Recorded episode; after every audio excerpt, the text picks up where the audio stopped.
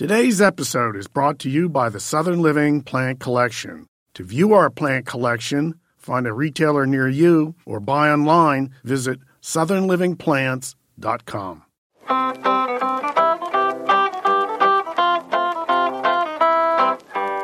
From around the world, across the nation, and up your street, it is I, Steve Bender, the Grumpy Gardener. Welcome to Ask Grumpy, a podcast from Southern Living. One of my foremost goals as a grumpy gardener is to have all of my fans be able to grow gardens that are just as beautiful as mine. A daunting task, I know. I'm here with my co-host, Nellah. Well, hello, Steve. Hey, Nellah. How you doing? I am doing marvelous. Oh, I'm so happy to hear that you're not grumpy today. Well, it won't last long, so I better get to the question. All righty, here it is. Some sort of blight is ruining my potted dwarf Alberta spruces. The needles turn yellow and then brown. What is going on? Okay.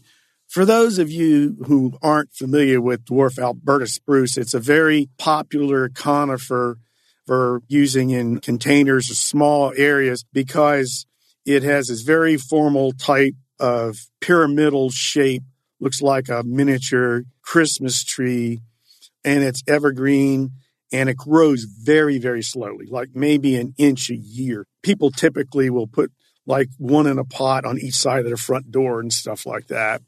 Maybe they'll use them for miniature Christmas trees, but they do have certain problems. And I think what is causing the damage in this case is that when it gets hot and dry in the summertime, that is favorite conditions for spider mites. And spider mites love Alberta spruces, unfortunately. And they're very hard to see. Spider mites can be a number of different colors. They can be brown or they can be red or some others. And they're also very, very tiny. They're about the size of a period at the end of a sentence. So it's hard to see them and they hide on the undersides of the leaves or in the case of the needles, they hide among the needles. Sometimes when they get very, very numerous, you can see tiny webs and that's a bad sign if you see it in a plant because that means you got a ton of spider mites. And in hot, dry weather, they multiply like crazy. So if this is what your dwarf Alberta spruce is looking like, one of the best ways that you can control this is by getting your garden hose and giving it a good jet spray of water. Spider mites hate water. For some reason, they like to suck the sap out of the needles and leaves of everything, but they hate water. They like it dry and hot. So just get a nice strong spray and soak that whole thing down. Not only will it blast all the spider mites off, but it'll make it not so nice a place for them to come back. Do that about once a week and see if your Alberta spruces don't look better. If that doesn't work, then I would spray the entire foliage of the plant according to the label directions with horticultural oil, and that will kill spider mites. You might have to do that several times during the summer. Oh, those spider mites are giving me the willies. Uh, I think you have spider mites. Stay away! Stay away! well, don't spray me with any kind of oil or oh, water. I never get to have any fun.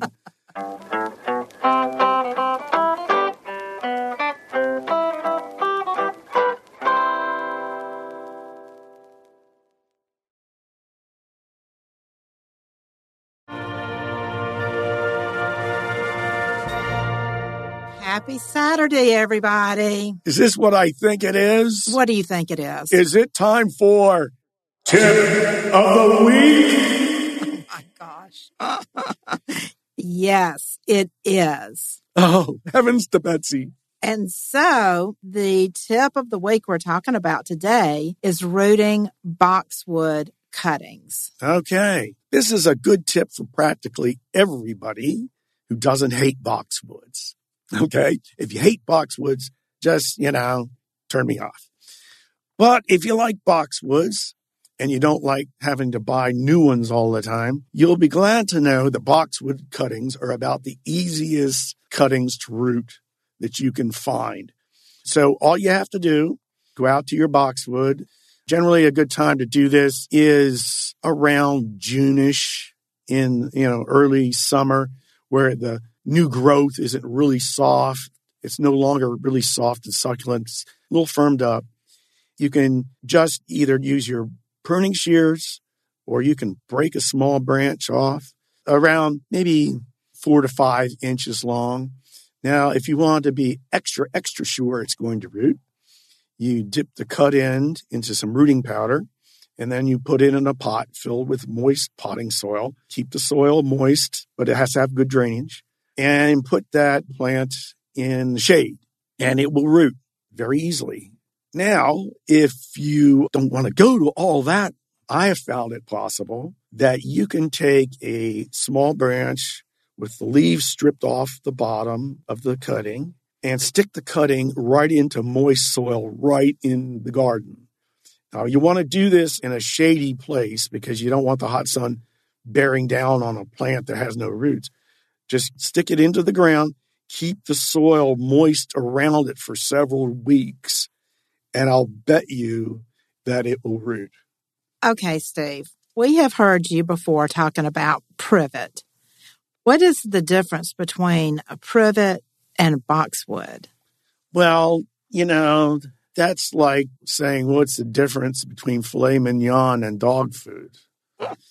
and boxwoods are plants of distinction, you know, aristocracy, and they're very stately looking, you know, and they're nice foundation plants. And also, they don't grow very fast. So they don't need all this pruning and you don't have to work with them too much. Mm-hmm. Privets grow like about six, seven feet a year very quickly get out of hand and they're just nasty looking. They look like weeds. They are weeds. Don't plant privets. okay, I thought I would get you off on a wild and woolly start for your Saturday. Well, was it woolly enough? It was. Oh, bully, woolly, woolly, bully. All right, y'all. Have a great day.